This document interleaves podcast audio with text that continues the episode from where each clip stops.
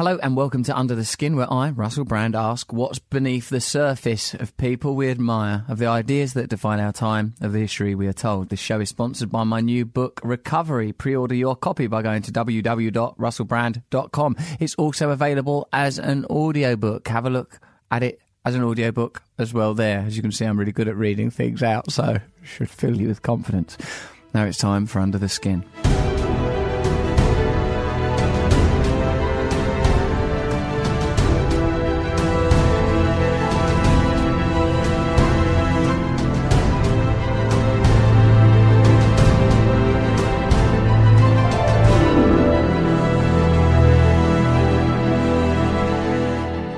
Jason Hickel is an anthropologist at the London School of Economics. Originally from Swaziland, he spent a number of years living with migrant workers in South Africa, studying patterns of exploitation and political resistance in the wake of apartheid. Alongside his ethnographic work, he writes about development, inequality, and global political economy for The Guardian and other online outlets. His new book, The Divide A Brief Guide to Global Inequality and Its Solutions, is out now. Jason, welcome to Under the Skin. Thank you for having me, Russell. It's a, an honour to have you on. You're actually a doctor. I am, although not the kind that can save your life, sadly. Good, because, uh, you know, I mean, we could talk about medicine and all that kind of stuff, but I'm much more interested in talking to you about uh, global inequality. And I thought one of the things, after sort of like recently having had um, Al Gore on the show, for example, when talking about a huge issue like climate change, it's interesting, I feel, to listen to the framework within which these conversations, particularly conversations about significant change, uh, they take place within a sort of an identifiable framework. I wonder if you could talk to us, give us a bit of an overview of global inequality uh, how it, how things stand economically, how we got into this position, and then we'll sort of crack on from there. Well, I suppose the place to start is what do we presently think about global inequality and what's kind of happening in the world. So there's there's actually a dominant narrative out there that comes out of the World Bank predominantly um, and gets repeated uh, in the media quite often that global inequality on again a global scale is actually diminishing um, a- along with globalization. So we know for a fact that globalization has caused inequality rates within countries to get worse. But the argument from the World Bank is that on a global scale, it's getting better. So the media picks this up. Uh, again, this happened most recently a couple of years ago, and argues that look, globalization is actually good for for the poor of the world. Uh, you know, it's working. We should keep doing it because it's the moral thing to do.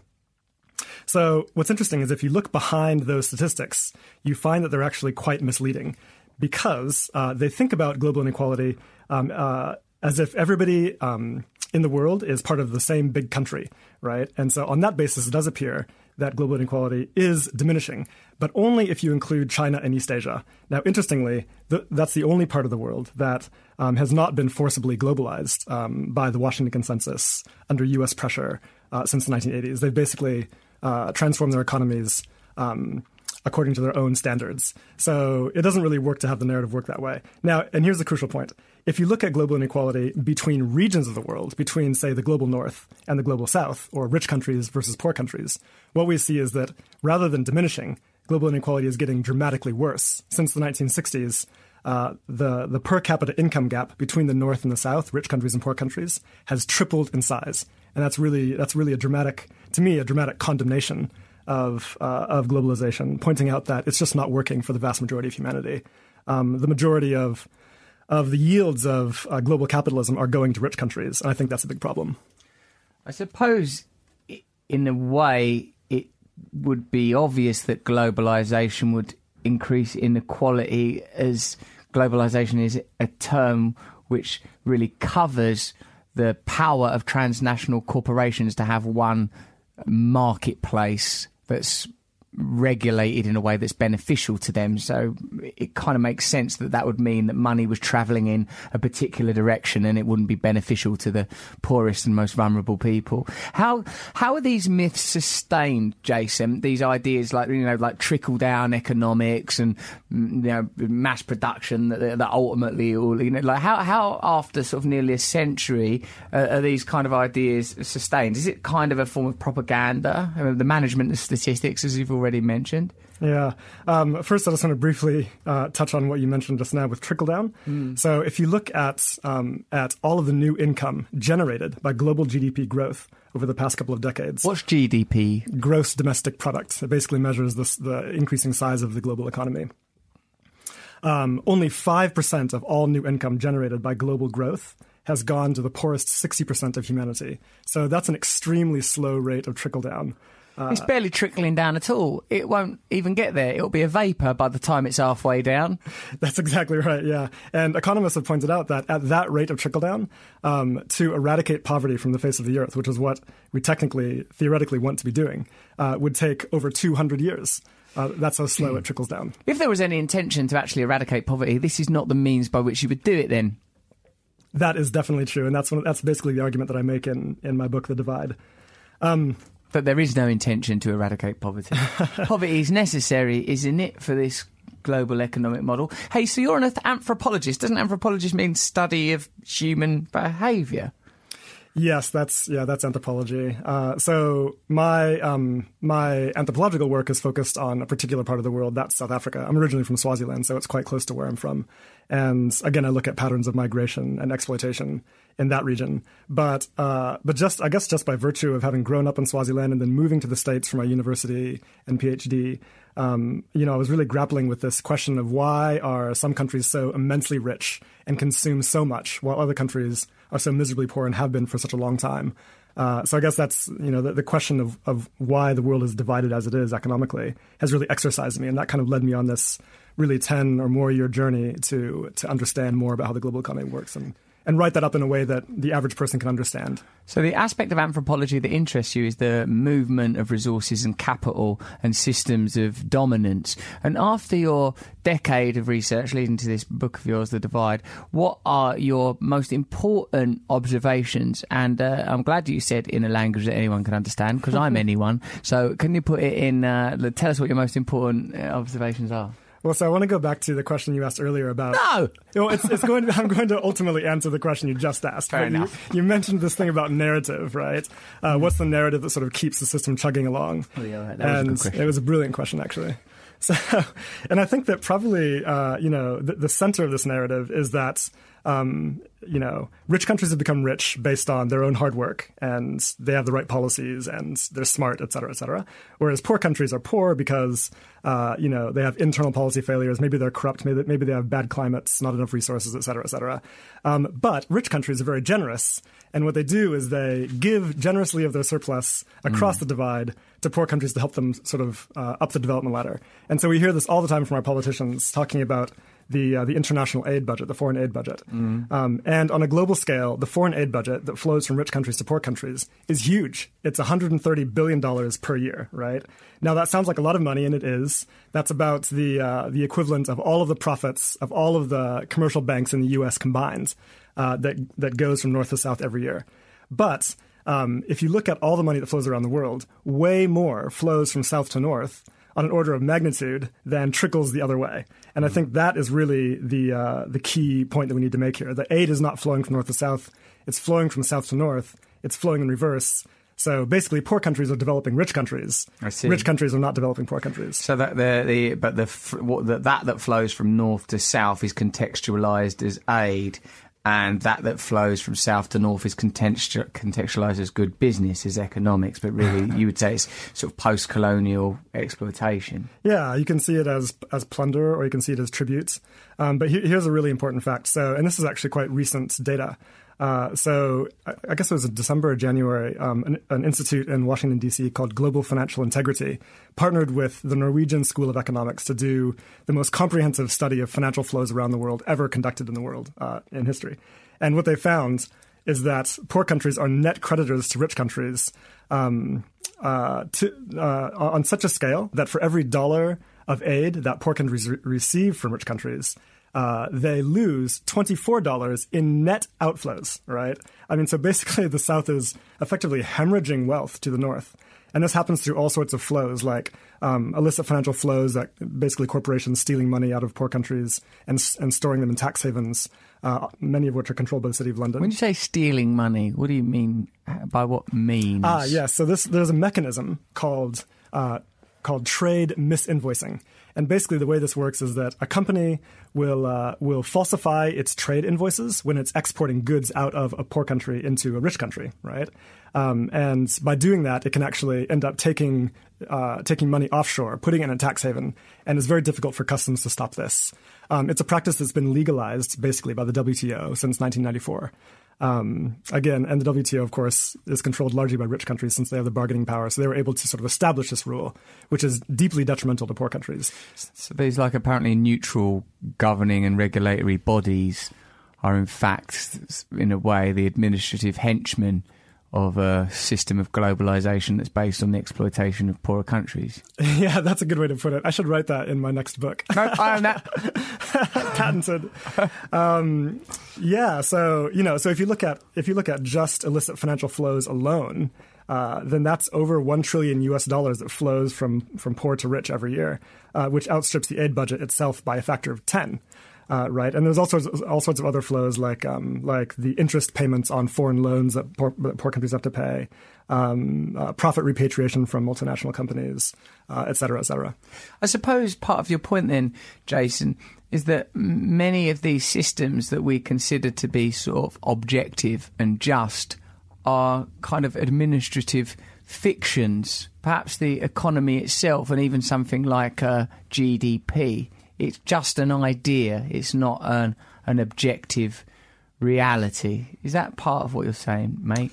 Yeah, no, absolutely. Uh, and I'll definitely want to talk a bit more about GDP and how that is a fiction of our imagination that's become quite destructive. But um, but just to just to go back to what you were saying earlier about these administ- administrative it's bodies. like a two Ronnie sketch. He's always answering a question from one before. well, you mentioned you mentioned these global administrative bodies, and it's not just the WTO. It's also like the World Bank and the IMF. So look at. I've never liked those acronyms. Acronyms. I've always thought IMF, WBO. I always like whenever I see stuff, I think they're dodgy. Are they? Then they're definitely dodgy. And here's the deal: is that the World Bank and the and the International Monetary Fund are uh, are basically the institutions that control the rules of the global economy, right? Now, and here's the thing: they're profoundly anti-democratic institutions. So rich countries, which have a minority of the population of the world, um, have about 50% of the vote in these institutions. The U.S. government has a veto over all major decisions made in these institutions. That means and the whole so, thing's pointless anyway. The whole well, thing's exactly. theatre. I mean, yeah, it's deeply, it's a deeply compromised system. I think it's, uh, and and for me, you know, the problem is primarily that it's anti-democratic. If you were to, uh, um, you know, open up the WTO and World Bank and the International Monetary Fund to real democratic uh, practices and give poor countries a fair voice in how the global economy is run, definitely we would see dramatic change. You might as well get shot of them. There's no point buggering about with it. So okay, so the WBO, IMF, all those things. I keep. I know I'm listing boxing organisations. now, Conor McGregor should he really be able to fight? Floyd Mayweather. Clearly. uh, so, uh, so no.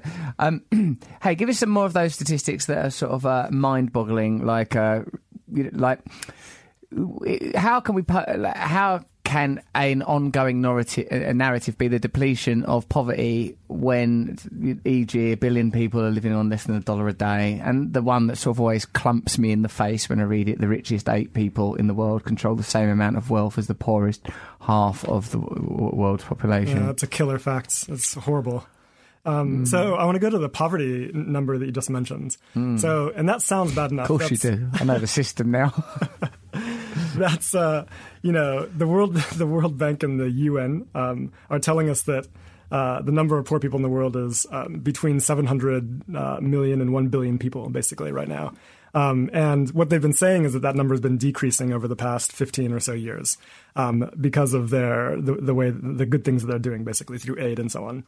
Um, but if you look at how they measure poverty, uh, there's a real problem at stake. Um, that that number comes from a poverty line that's a dollar twenty-five uh, per day, right? Now, um, scholars from all over the world have been pointing out that nobody can live on a dollar twenty-five a day. it's a totally ludicrous, immoral number. Uh, so, in order to achieve the most basic levels of human subsistence, uh, to achieve normal human life expectancy, you know, to have a decent chance of surviving past your fifth birthday, et cetera, et cetera, you have to have at least five dollars per day, right? As like a moral minimum. They call this the ethical poverty line. Could we just get below that moral minimum? I suppose so. exactly. So here's the thing: if you measure if you measure global poverty at that level, then uh, it's not one billion people in poverty; it's 4.3 billion people in poverty, which is 60 percent of the world's population. And the number has been getting bigger over time, not getting smaller. And so again, I think that the narrative that we have um, that comes out of some of these bodies that don't worry, poverty is uh, diminishing, inequality is diminishing, is just not true. And if you look at the scholarship behind it, we see exactly the opposite story. And so we really have to ask ourselves why is the global economy so fundamentally flawed? to fix this problem, to make it fairer, um, is going to require more than just tweaking around the edges with a bit of aid here and there, uh, but rather fundamentally reorganizing the system. How on earth will we fundamentally reorganise a system when the system is clearly beneficial to the people that control it? That's a good question. So, so um, you know, I guess you can think about it this way um, in terms of is this possible or not. Uh, so I have lots of students, and a lot, a lot of my students come in like you know deeply concerned about poverty and inequality and so on, um, and they get really interested in in uh, in solutions like you know microfinance or foreign aid or whatever it might be. Um, uh, but the problem is that the solutions that they're interested in don't actually target the real structural causes mm. of the problems that they, they are so concerned to address. Yes. If we can if we can get messages out to to these students who fill the development industry and all the development organizations that are out there that are trying to tackle these problems, that what we need is to tackle these the, the real deep structural drivers, yes, the actual yes. causes of the problem in the first place, uh, then um, then you know the problem can be solved relatively quickly. Go on. Uh, so, um, so you know, I, I, mentioned one of the one of the top solutions for me would be would be democracy in the institutions of global governance. So. Mm.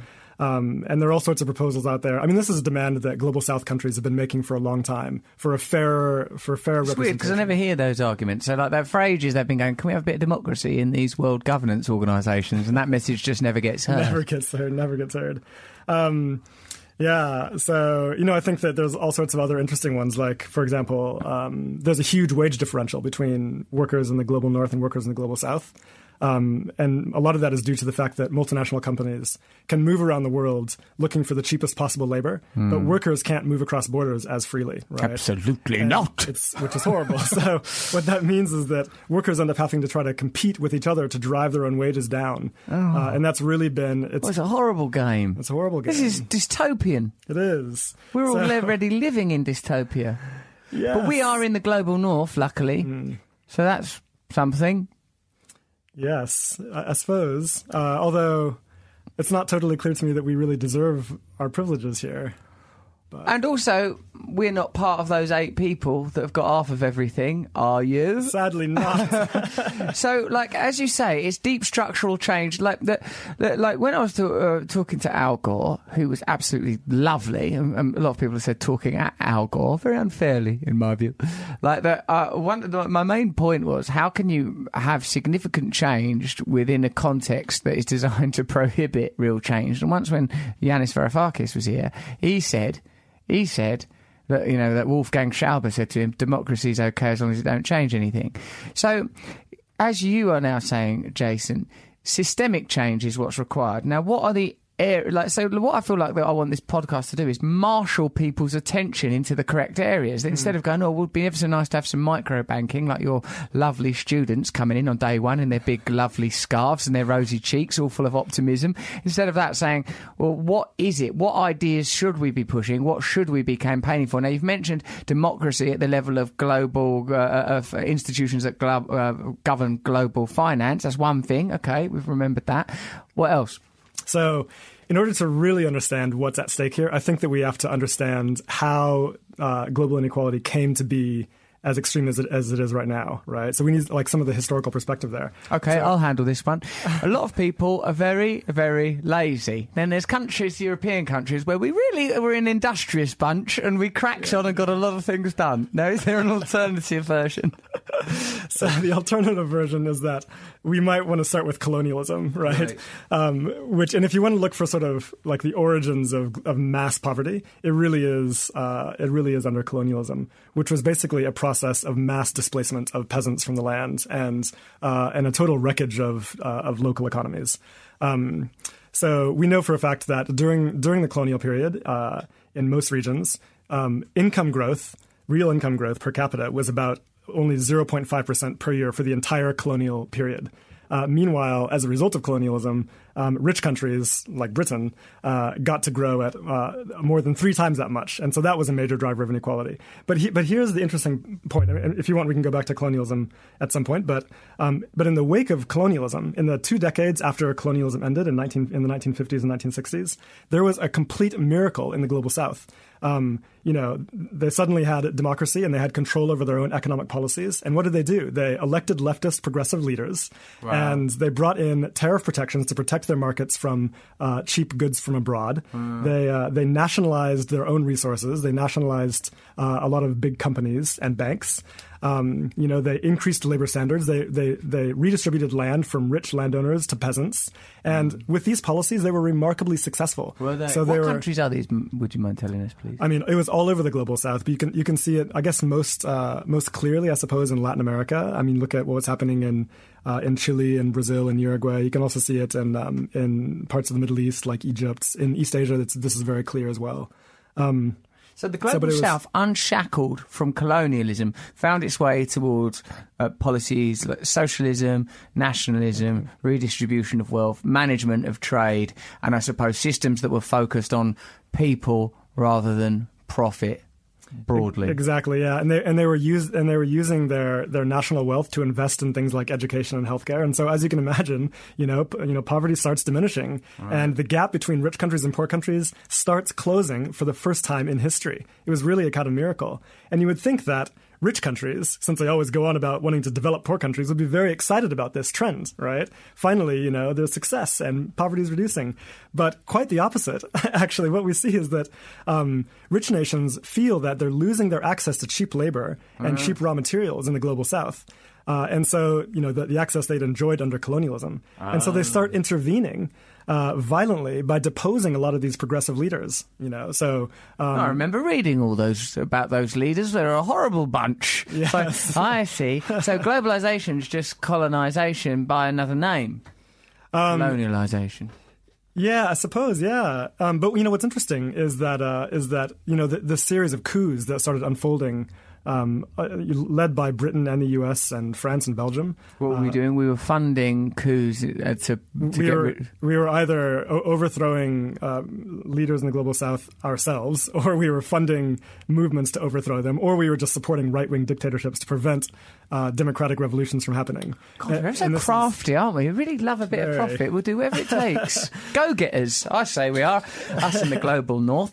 So I suppose it's, um, oh, wow, how that's a fascinating. I didn't know that that. So, like in a very short period of time, post colonially, economic disparity was decreased because people obviously acted in a kind of a national self interest, not the sort of rampant individualism uh, and inequality producing systems that we have grown to know and love.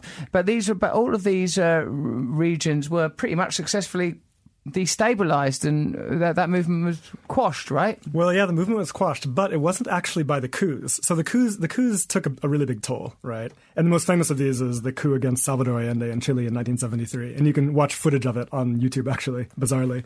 But uh, but so even despite these interventions, the global South was still rising through the 70s. Okay, um, but then and, and and the global North in the form of the G7 literally s- sat down around tables. Leaders of the G7 sat down, down around tables to figure out how to stop this movement.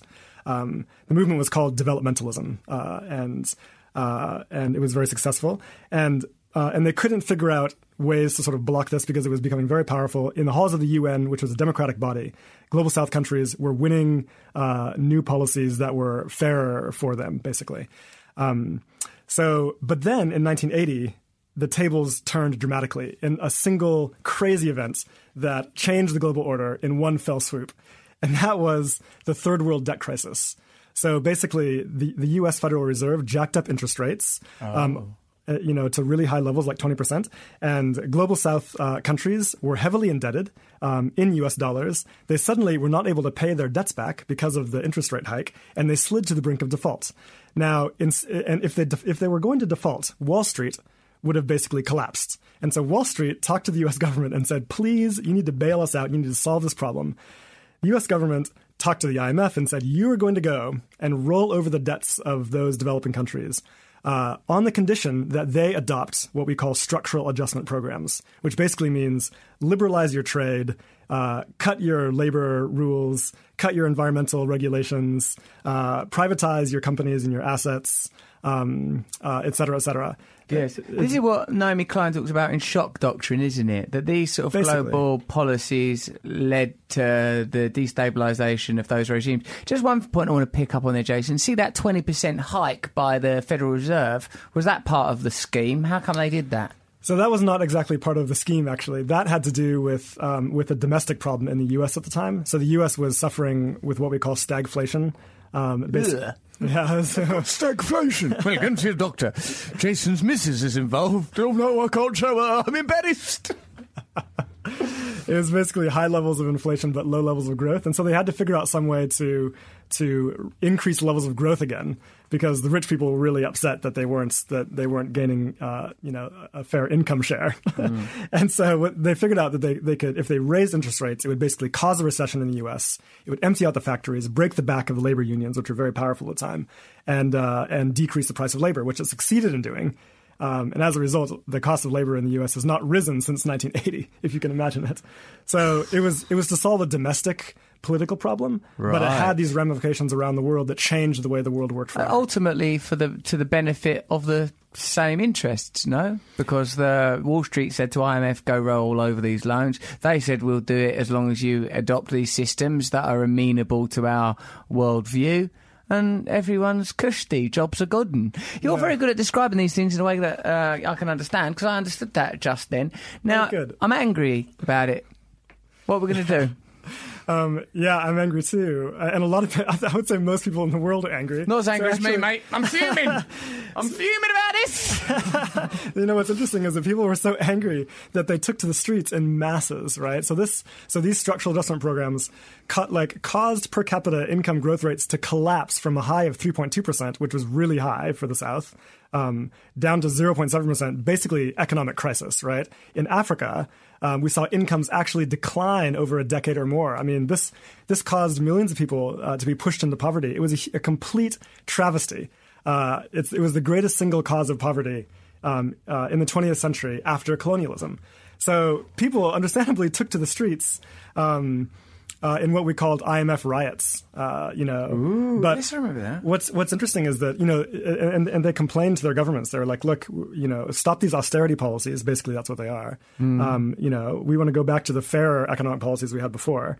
Um, but here's the thing: is that global South countries themselves, the governments themselves, couldn't do anything about it because control over macroeconomic policymaking in uh, in these countries had been shifted to bankers and technocrats in Washington and New York, right? And so, in fact, structural adjustment had worked as a kind of bloodless coup, if you will. Yes. Uh, in one fell stroke, almost, they were able to establish effective control over economic policymaking uh, processes in the global South.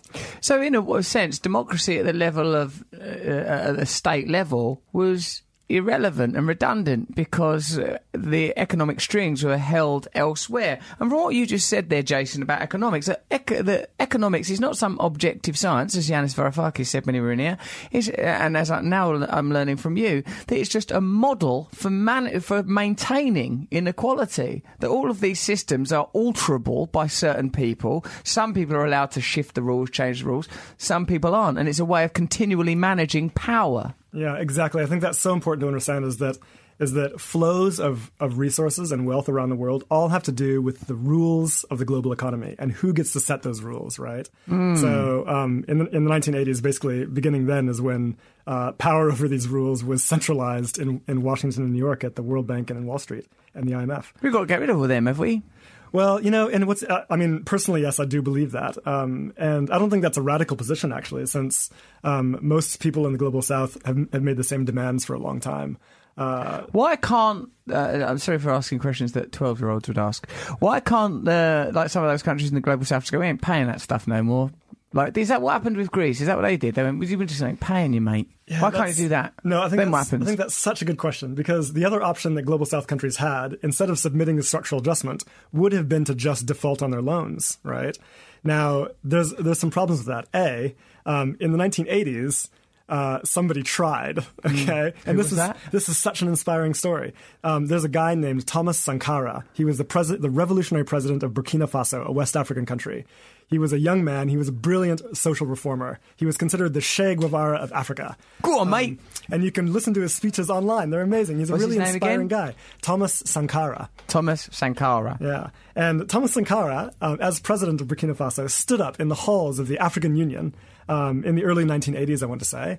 And, uh, and he gave his famous speech against debt. He said, um, you know, comrades, basically, debt is a form of neocolonialism. It means that the West gets to control what happens uh, in terms of economic policy in our countries. And this is what he said. He said, um, here's the thing about debt.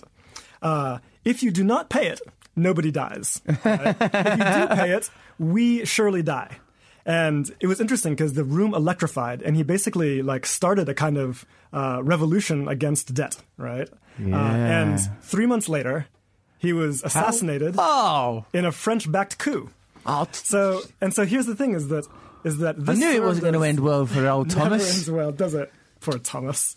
He was a good-looking guy too, I have to say. Mate, don't objectify him. He's just come up with a brilliant bloody revolution against debt. But, but we will have a look at him in a minute. Oh, he sounds like a bloody hero. So a lot of these terms, right? That's interesting. So like, uh, like I like that. Debt is a, a, a sort of another way of crowbarring sort of colonialism into the mix. When I was thinking about like you know these rules, people think about these rules, these economic rules that dominate global tr- uh, global trade and the flow of resources around the world as a sort of objective, but they are of course determined by the powerful. So we should look very carefully at these non-national, transcendent global organisations such as the IMF and uh, other things that I keep thinking of as wrestling organisations because they are setting the structures that mean that change is impossible. Another thing that just occurred to me is when people say like, you know, oh, what's the answer? Redistribution of wealth. Well, redistribution of wealth is what's been happening all along. The wealth of the South has been redistributed to the North. And of course, this isn't just happening on a global level, it's happening uh, on the- level of caste and class within each of these countries. Because there's loads of people, of course, look out this window here in London, Leicester Square, and you'll see people that are in the global, global North, and it ain't going too well for them either. They're sleeping out there on those streets. Now, hmm. like, I suppose really what's required is an ideological shift that's to you know the, the, the self-corrective measures that were applied in some of the countries in the 70s that brought about that economic miracle on a national level of socialism nationalization and uh, protective trade tariffs. It's almost like at this point we need a way of excuse me presenting those kind of ideas on what a global level or just popularizing the ideas so perhaps parties could run on them. Because I sometimes, you know, after what happened with Syriza and Greece, and you know, like, and, and sort of what's happening in this country with Jeremy Corbyn or Bernie Sanders in in the USA, I sometimes think, well, if the, you did have a leader like Corbyn got in, would these uh, global institutions prevent real change from being enacted? Would they? Yeah. Um, well, uh, Or are you going to answer a question from this morning? I suppose, yeah, I suppose one of the most important interventions um, is to cancel the debts, and I really mean that. I don't mean like let's for, let's forgive some debts, which you know suggests like somehow they sinned. We- what are these debts anyway? well, so the, the debts, um, most of them actually were accumulated during the 1970s after the oil after the oil crisis in 1973. Um, basically, what it meant is that in order to uh, to to fund their own consumption, global South countries had to borrow tons of money because the price the price of oil was so high. Um, and so a lot of these debts are actually still hanging around since the 1970s, some even older than that. And because of the miracle of compound interest, many of them have been paid paid off many times over already. And yet they're still paying them off. And so it's kind of this I mean, it's, it's a problem in two ways. Uh, it's kind of a flood, it's like a flood of cash that goes from poor countries directly to banks, mostly in rich countries. Um, and the other thing is it means that pe- that uh, governments don't have effective control over their own policymaking, economically speaking. So if you cancel the debts uh, in, a, in a radical way, Yes. which would require, of course, um, global South countries getting together to resist debt, Yeah. to to refuse to collectively refuse repayments, you know they can't assassinate them all at the same time. Uh, that would look bad then and that would look bad, right?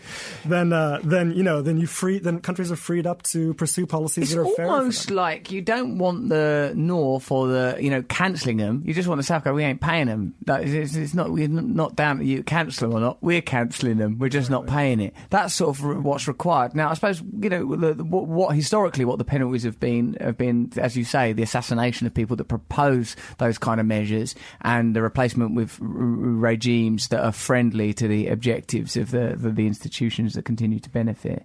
So, what's I suppose like interesting is whether or not new alliances can be made because I feel sort of naturally more of an affinity with the people that would be cancelling the debt rather than the debtors even though I'm you know here in a lovely studio in the global north and I'm doing pretty well Yeah, and I think that that's maybe increasingly true because if you look at the number of people who have student debt in the U.S., I mean that's a that's a trillion dollars of student debt right there. They also realize that there's a real problem with the debt system, uh, and if, if you if you can start building sort of at least conceptual alliances across um, across these different classes of debtors, then I think that you, you can you can sort of free yourself to imagine a world without it. cancel debt Yeah. good point Jason but I'm going to just have to have an I'm going to have to stop you there Jason to do an advertisement break what if you could give back while you slept Leesa is an innovative direct to consumer online mattress brand that is also socially conscious. This is the sort of thing we're talking about. So you can have a mattress, you don't have to sleep on a spike. Driven by the mission to provide a better place to sleep for everybody, for every 10 mattresses Leesa sells, they donate one to a shelter through their 110 program. That's nice, isn't it? A shelter's going to get a mattress. Not to mention, Leesa also plants one tree for every mattress sold and donates 1%, Jason, sit back down, 1% of each employee's time to volunteer for local causes.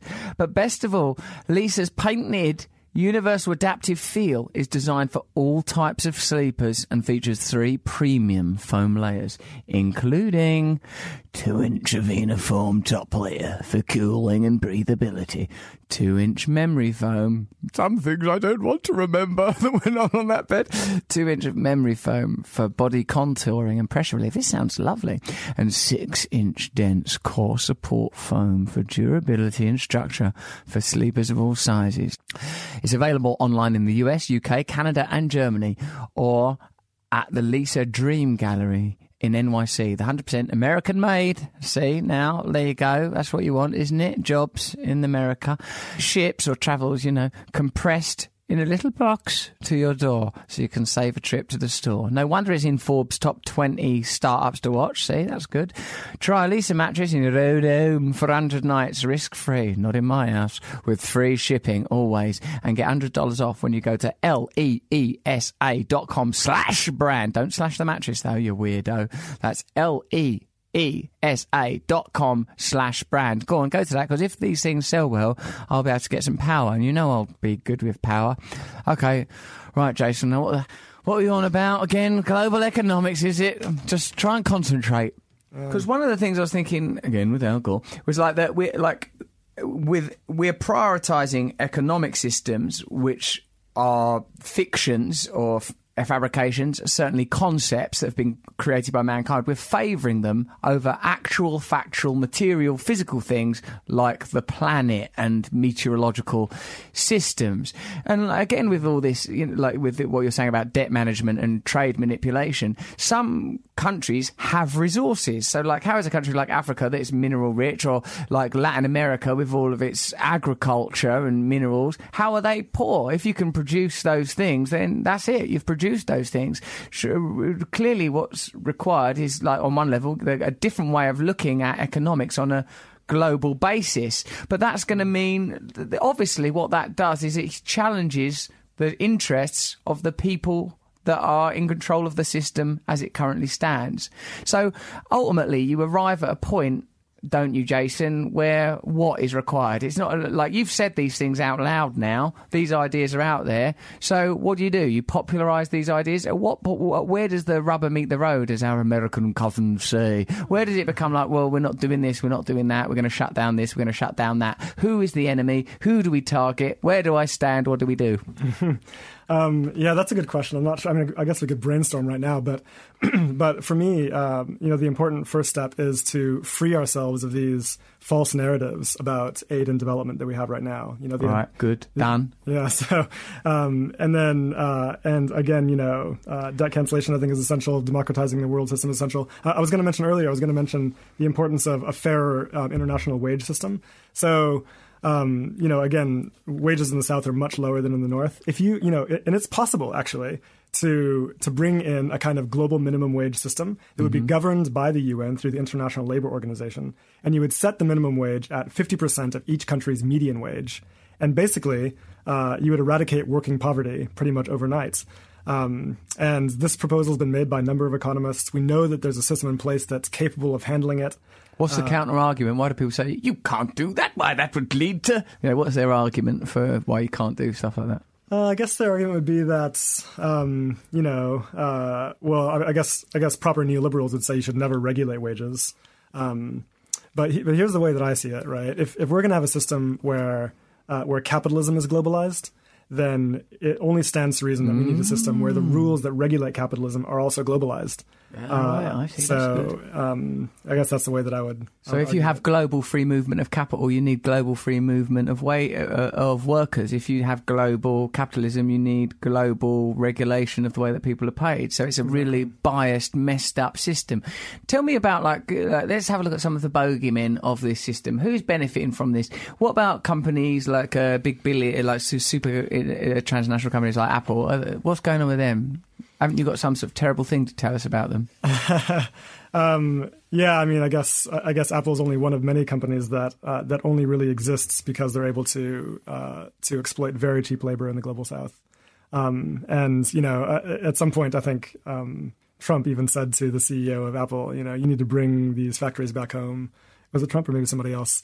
And he was like, look, these factories are not going back home. Uh, basically, Apple cannot cannot, right. has no business model. We can't be with, Apple unless we've got little boys mining in Africa. Okay. Like I, we saw, we'd made a like a, an episode of the Trews on our news thing we do, and it was wasn't it Gareth? It was some, some just arse-achingly terrible thing about little children are mining for this resource that's in your iPhone, and you sort of watch it and think, oh bloody hell!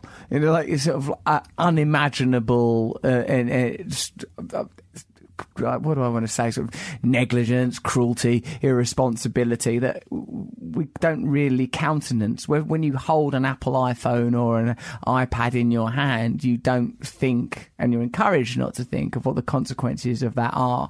And for and like because uh, haven't we already been bred and inculcated to think as consumers? You know, I think it would be very difficult for me as an individual, although I am willing to do it, to get to let go of you know this product, or that product, this mm. privilege, that privilege. People continually, if you're a, if you're not sort of basically homeless or living in a commune, people say, "Why don't you give up your car then? Why don't you give up this then? Why don't you give up that then?" And I think these things are all valid arguments as part of a sort of a mobilisation of significant change. But you can see that any gestural move from any individual is of little value unless there's a sort of targeted change. One of the things I read once in Adbusters that I really liked was saying, like, pick a couple of corporations to really target and annihilate like you know, like sort of saying like if you, you know, you could sort of like they they they outlined how a few corporations have hugely transgressed General Motors with their irresponsible, you know, not recalling cars that they knew were killing people because it worked out economically better to leave them out there and pay the lawsuits,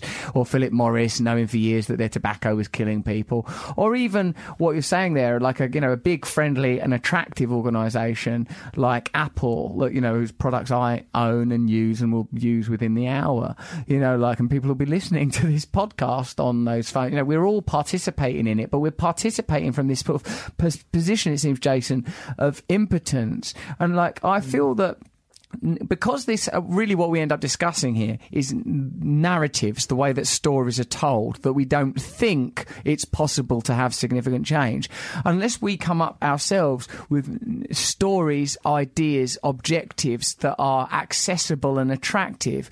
Change won't happen. I don't know how to sort of start, you know, getting people out on the streets banging a drum to bloody democratize the IMF. I don't know how to make people do that, you know, like, or interest people in that even. Yeah, you know, uh, here's the way that I think about it. Um, I guess, I, I, guess, first of all, uh, you know, th- this idea of, of seeing about changing our own personal consumption habits, I think that is important. But what's much more important is that we organize collectively to create a system in which it's not it's not possible in the first place that Apple can be exploiting workers like that, right? Um, you know, so we need a kind of collective solidarity before we just need personal responsibility. Mm. Um, so, uh, do you feel collective solidarity with you know? Do you feel that as a man? Do you feel is that something that you sort of experience? You're an anthropologist, you're an economist, you're teaching young people about this stuff even though you're only 34 years old, you're like some sort of gorgeous boy band professor. Sorry to objectify you, but you did it to that man in Africa. So how do you like it? um, so, unlike, you know, so do you feel this sense, of this kind of solidarity? I'm even now watching a man who I imagine is from Latin America emptying our garbage here at Global, uh, you know, like, so, and, and you know this is everywhere. This is all around us. This is us, and you know the. I find it very difficult to get purchase to understand how what shall I do now then? And I think there is a real appetite. I think the sort of the surprising result of the last election the the success of Bernie Sanders to a degree I like all these things point to people's appetite for change. And like it's only the fact that stories like you know I grew like when I grew up I just thought oh all that that coup in Nicaragua and you know and bloody Pinochet and all that. You just think that's how things are meant to be how it's got to be. I even like the struggle in Ireland I sort of grew up with the view you're supposed to have. You know and like you know it's very difficult to get these stories out there how do we mm. emotionally engage people around sort of economic arguments that always feel abstract because they are bloody abstract yeah. unless you're a little kid mining for some mineral somewhere. Yeah, no, I, I think that's absolutely right. We, we, need better and more powerful and more convincing stories. I mean, think about the power of the existing development narrative. So we need something that will tear that apart, but also, uh, you know, create a rival to it, right? Mm. And the thing is, you know, there's no question that that that we are more inspiring and more convincing. And the thing is, you know, I can see it in my in my own students, right? Mm. Uh, like the, they all want to change the world. They, they have these little ideas about aid and microfinance. It, as soon as you explain to them how the world actually works in terms of the global economy, uh, and and point them in the direction of real structural change, they are so excited about that. And now imagine if the millions of uh, of people in Britain who are part of gap years and other uh, like student development projects or NGOs uh, and the hundreds of billions of dollars that are in that industry. Imagine if that was channeled into making the world fairer. Mm. I mean, it would change radic- radically and dramatically and would not require a single drop of additional foreign aid uh, in order to eradicate poverty and inequality. So it seems like it would be nice to have like a little five point plan of five things that would radically change the world, right? You go, right, here are five ideas that if these things were implemented it would radically change the world. And then the f- next thing you'd hear is the people whose interests are currently being served telling you aggressively, repeatedly why these things won't work and what, and then, you know, probably they would tarnish you personally, say that you're mad and you don't have a, you know, a right to express those kind of opinions. All sorts of stuff would happen. But it would be good to distill it down to five simple things. So what, like, are some of those ideas? You saying massive debt cancellation for, for everybody, cancel all debt. That's a really cool one. I'd like that. I'd like to get rid of my mortgage. I'm in. I like, like, um, and um, what's the what were some of the other ones? A global minimum wage of fifty percent of that national median. That was yeah. a, that was a good one yeah. that we were aiming for. Yeah. Now, like now, say we think of a few more because I'm literally trying to organise a global revolution okay. during this podcast. So, so, oh, go on. Yeah, so you're um, the expert. So, uh, so in the in the second to last chapter of my book, I actually have, in fact, a list of exactly five things we can do to change the global economy. So, Tell us them. So we've already talked about a lot of them. We have debt. We, we have cancelling debt. We have the the uh, changing the wage system system. Um, we have democratizing global governance of economic policy. Um, I think that there are, there are easy ways we can we can change the international trade system to make it much fairer to poor countries as well. So and that and you know right for example you know right now uh, um, because of the WTO's Uruguay round which came in, into effect in the 1990s. Uh, global South countries are losing, on average, 700 billion US dollars in potential GDP per year because of uh, imbalances in the in the WTO trading structure. So, and that's seven times more than they receive in aid, right? So, this is a major cause of global inequality. So the aid's irrelevant. Uh, aid is completely irrelevant. So, in the book, I lay out ways that we can change the trade system. Um, and then also, I think that a really crucial one here is thinking about climate change, because here's the deal. We know for a fact that uh, the vast majority of historical emissions, uh, seventy uh, percent of them, in fact, um, have come from uh, from industrialized countries in the West. Okay, but the the vast bulk of the consequences of climate change are hitting the global South, mm. really, really dramatically through wildfires, you know, droughts, et cetera, et cetera. Um, so, and, and as a result of climate change, uh, global south countries are losing in the region of $500 billion per year in terms of losses. And, uh, you know, which again outstrips the aid budget by a factor of five there. So we need, uh, we need much uh, more rigorous action on climate change to, uh, to um, to get rich countries to reduce their all emissions. these points point to all all of these proposed regulations mean that powerful economic interests would be curbed and confronted. Can you imagine them ever like it, like sort of history sort of looks to me like at a glance, and that's all I've ever given it, uh, like a sort of struggle between the powerful and the powerless, with the powerful conceding the bare minimum amount of power they can concede. Every all right, bloody hell, women want the vote. All right, we can't have slavery anymore. all right, okay. Like I mean, they just but they'll hang on to it for as long as they can, and then give the minimum. And in each case, you would say, well, you know, like here we are, all these years after suffrage, and women are st- still exploited and not paid as much as men. And the United States, look what's happening around race and continues to happen around race. So these things, in a sense, move slowly unless there's sort of radical systemic change. And do you think it's unlikely for radical systemic change to be brought around without f- force and death? um, yeah, so um, I agree with you, and I think that basically the system we have right now is a kind of global apartheid. Uh, and it's uh, in, and just as the, the anti-apartheid struggle in South Africa required um, you know immense collective mobilization, uh, I think the the same is going to be true of this struggle. Um, we need to abolish global apartheid, and uh, will it will it end up you know in conflicts? Um, it's definitely possible, and historically, when attempts have been made to make the world fairer, then that has been the case. Um, but you know what, what is promising is that uh, is that people around the global south are are increasingly conscious of how unfair the system is to them, and they are the majority of the world. And and, and, and the more and more that we include them in our in our in our discussions in our in our discourse through the internet, through our media, etc., um, you know, the more this message is going to come through. But how do we galvanise some working class white bloke in Doncaster or indeed Essex, you know, because they similarly are suffering as a result of this economic system, but they're not going to start thinking, oh, our you know, identify with some bloke in Chile. You know, how do you have a global movement? You know, like, and it, this isn't just happening in the global south. Like during the time that we've been doing this podcast, you know, there's people, probably minimum wage worker, because this is a business that I imagine would not take the risk of paying people below minimum wage, although they'll probably outsource to a cleaning company that are using people that have, you know, God knows how they're documented or whatever. You know, like, so, like this is not hemispherically divided. This is everywhere. yeah, I think that's definitely true. We can definitely see elements of the South right here in the North. There's no question about it.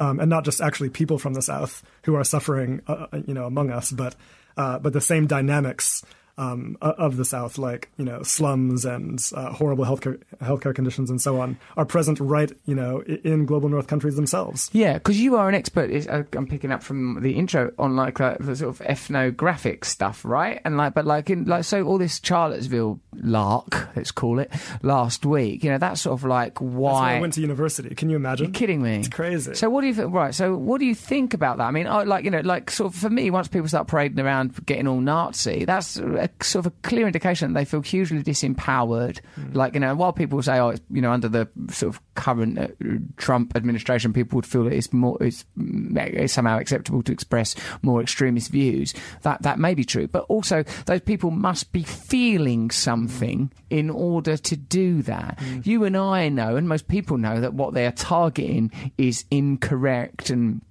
immoral, mm. but what they're feeling is real. They're feeling something. They're feeling anger, rage. How do we reach those people? Or do we just go, oh, forget it, they're nutters? Or, you know what I mean? Because I don't mm. feel that way. I feel like, oh, this is, these people need help. Yeah, I, I mean, I completely agree, and I'm very torn because on, on, the one on the one hand, you know, I think that we absolutely have to fight fascism wherever it rears its ugly head, but on the other hand, we do have to feel a kind of compassion for uh, for at least at least for those who who reach these conclusions because they feel immiserated or dispossessed or something like that mm-hmm. uh, in, in in a legitimate sense, right? Uh, so so to the extent that there are people who turn to these narratives, these white nationalist narratives, because they feel that the system is screwing them uh, in some real sense, because the system is very unfair. Let's be mm. honest. I think that absolutely we have to uh, we have to work on building their consciousness. Um, to the extent that these people have not been immiserated but are nonetheless still racist pricks, then we can't give them any of our compassion. that's I guess that's kind of the way I feel about that. Yeah. Because I don't, you know, like I don't know why the practice is because I'm a white man, but like I, I, feel like when that sort of stuff happens, and I, I look at their faces with those torches, this is weird stuff, man. And I feel like that we, I feel we can't leave people behind. I'm not suggesting, you know, it's obvious my allegiance lies with people that aren't marching around with torches. But like, I feel that unless you address the the resource rage, the feeling, unless people like, you know, because well, who should they be angry with? They're unhappy. I don't think you can get people to march around in the streets holding a torch unless there's something really seriously wrong you know, and like, and unless that's addressed, then this will reformulate and remanifest the way that's clear over the course of our conversation, Jason, that the exploitation that came with colonization r- simply represented as globalization, that behind the mask of uh, the, the previous national identity, corporate identities were able to continue the same exploitation, making little nods and gestures here or there when it became impossible to not do that. You know, but to make significant change, you have to start dealing with what people are feeling, what's happening in people's hearts and minds and spirits. Because it's really yeah. excellent to hear you outline how these things have happened, why they've happened, and what would need to change in order for significant redistribution or a fairer society to emerge. But like, uh, to, unless people can be emotionally engaged, I don't see how that will happen. Because I think most people have a vague idea everything's corrupt, everything's you know you can't. But I think people also feel broadly impotent. Um, um, I think that another another thing we have to consider here is that you know the, the, South might just take matters into their own hands, right? Oh. And, and, and already, you know, I guess in a way, like we're kind of irrelevant to this to the struggle. I, mean, we in the West, like we're obviously on the wrong side. So uh, so if you look like if you look at what's happening in the South already, you know, you have in Latin America, you have um, a number of governments working together to form kind of like uh, like alternative trade networks that um, that are that are based on fairer principles, and um, you know you have you have the rise of alternative uh, alternative institutions like the uh, the BRICS Bank and the Asian Infrastructure Development Bank that are trying that are trying to provide an alternative to the International Monetary Fund uh, mm. and render these these big global organizations irrelevant. Yes. Uh, right now, we don't know if the, if that's going to work or if they're going to be like instruments of sort of sub-imperial evil for the countries that run them, like China. Right? Yeah. We yeah. don't know, but uh, but at least that's what people are trying to do, and there's some hope there. I think. And perhaps behind these ideas, I wonder is like that when you were saying this stuff, like you know, when you think of like you know how we regard the global narrative, like that. Oh no, this is just the way things are. Some countries are rich, some countries are poor. It's because we got uh, got off up off up our asses and invented the spinning jenny, and then and then the VDU, and you know you know, behind sort of within this, there are sort of concurrent narratives around things like Darwinism that uh, underwrite that kind of philosophy. Survival of the fittest. Life is a struggle for resources, and that's just the way it is. The fittest and the strongest and the best survive. These are already sort of selective narrativizations of history. The, mechan- the mechanistic model of the planet. The world is a bit like a machine. Evolution's a bit like a machine, selecting and making binary choices. Like, as long as we're uh, underwritten by that kind of philosophy, then why would we be compassionate, or why would any emergent system not resort ultimately to, like you said, a sub-imperial or comparable trend? You know, like setting up some rival economic model, sort of that China's involved in. I don't know much about China, but there's like they, don't look to me like they're front over there threading flowers for each other's hair and giving each other massages. Looks like they could be a pretty leery bunch as well if it all ever kicks mm. off. So unless, like, you know, where are the resources for these rules? Where, why are we going to come up with a, from where do we reach inside of ourselves and find a philosophy by which we can legitimately live and call ourselves human and call ourselves brothers and sisters and custodians of this planet? You know, mm. where, what is going to be the resource? And this is the bit where I go, it's spirituality. I think that's I think that's actually, actually so important. Uh, I think that we have, we have to start realizing that we are all connected. Um, that you know that we're brothers and sisters. I think that's so essential, and it sounds it sounds so silly to say. I guess Yeah, because really, we've been taught to think it's all silly so that people can crack on and exploit everyone. Don't say that. It's silly to be brothers and sisters. Right now, shut up. You're not brothers and sisters. You're an individual. But so- bye. you know, if, if globalization has done anything good for us, uh, um, it, it's it's the globalization of our sense of connection, and um, you know, I think that that uh, you know we're, we're definitely more aware of each other right now, and um, I think that yeah, we need we need to realize that uh, in order for us to to create a world where where we we're able to eradicate poverty. Um, we need to learn how to share. I think that's so fundamental because the narrative that we've been sold from people in power is that the only way to eradicate poverty is through GDP growth, right? But we know that on a limited planet, which is what we live on, uh, and in an era of rapid climate change, continued GDP growth is not an option. So without without growing the GDP and having some of it trickle down to the poorest, how are we going to eradicate poverty? The only way to do it is to share what we already have more fairly. And that's got to be a realization for us. None of us want to live in a world that's marked where 60% of the human population is in, is in poverty, right? Uh, if you talk to the average bloke on the street, they're not going to want that.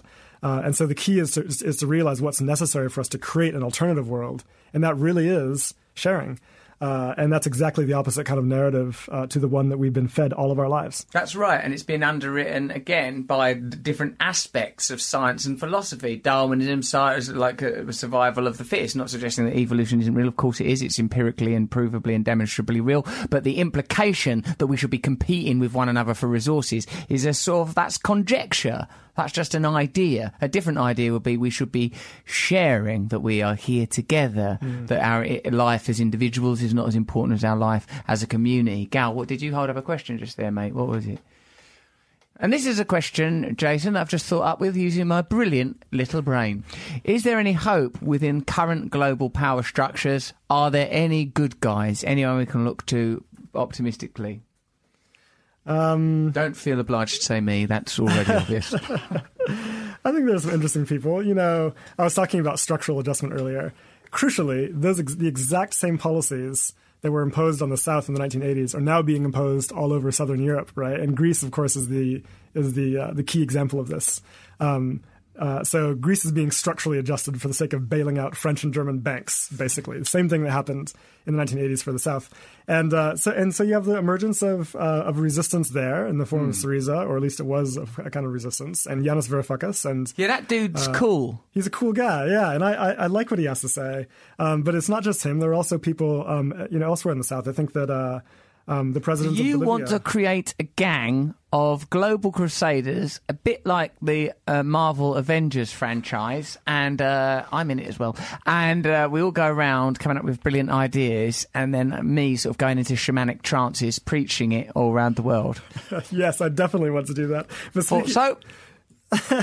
speaking of shamanic chanting, I really like the point you made about spirituality, and uh, and this is why because I feel like look right now the the levels of consumption that we enjoy in the West are completely uh, are completely based on extraction and plunder in the South. It, They they depend on the immiseration of people uh, in in uh, in poor countries.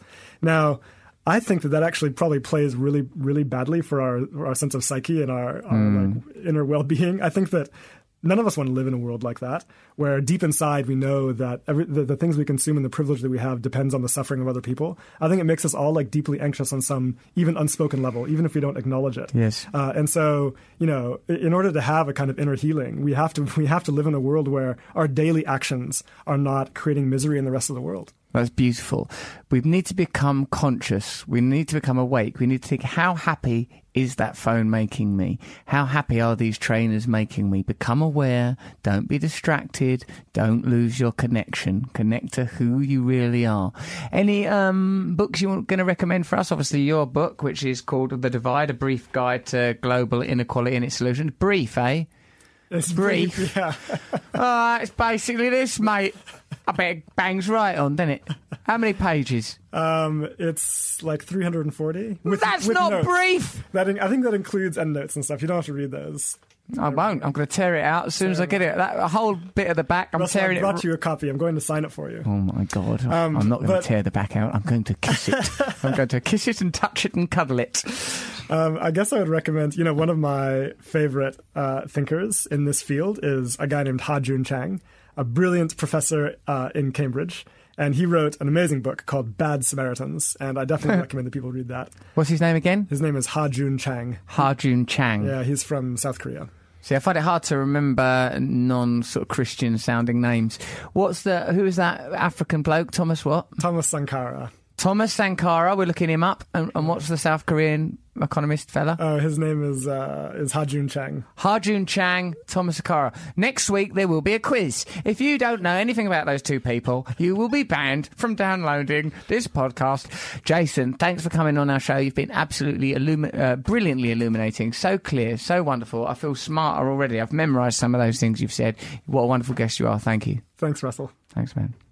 That show was sponsored by my new book, Recovery. To pre order your copy, go to russellbrand.com or you can go to, there's an Amazon link actually that you can go to. I've probably tweeted it.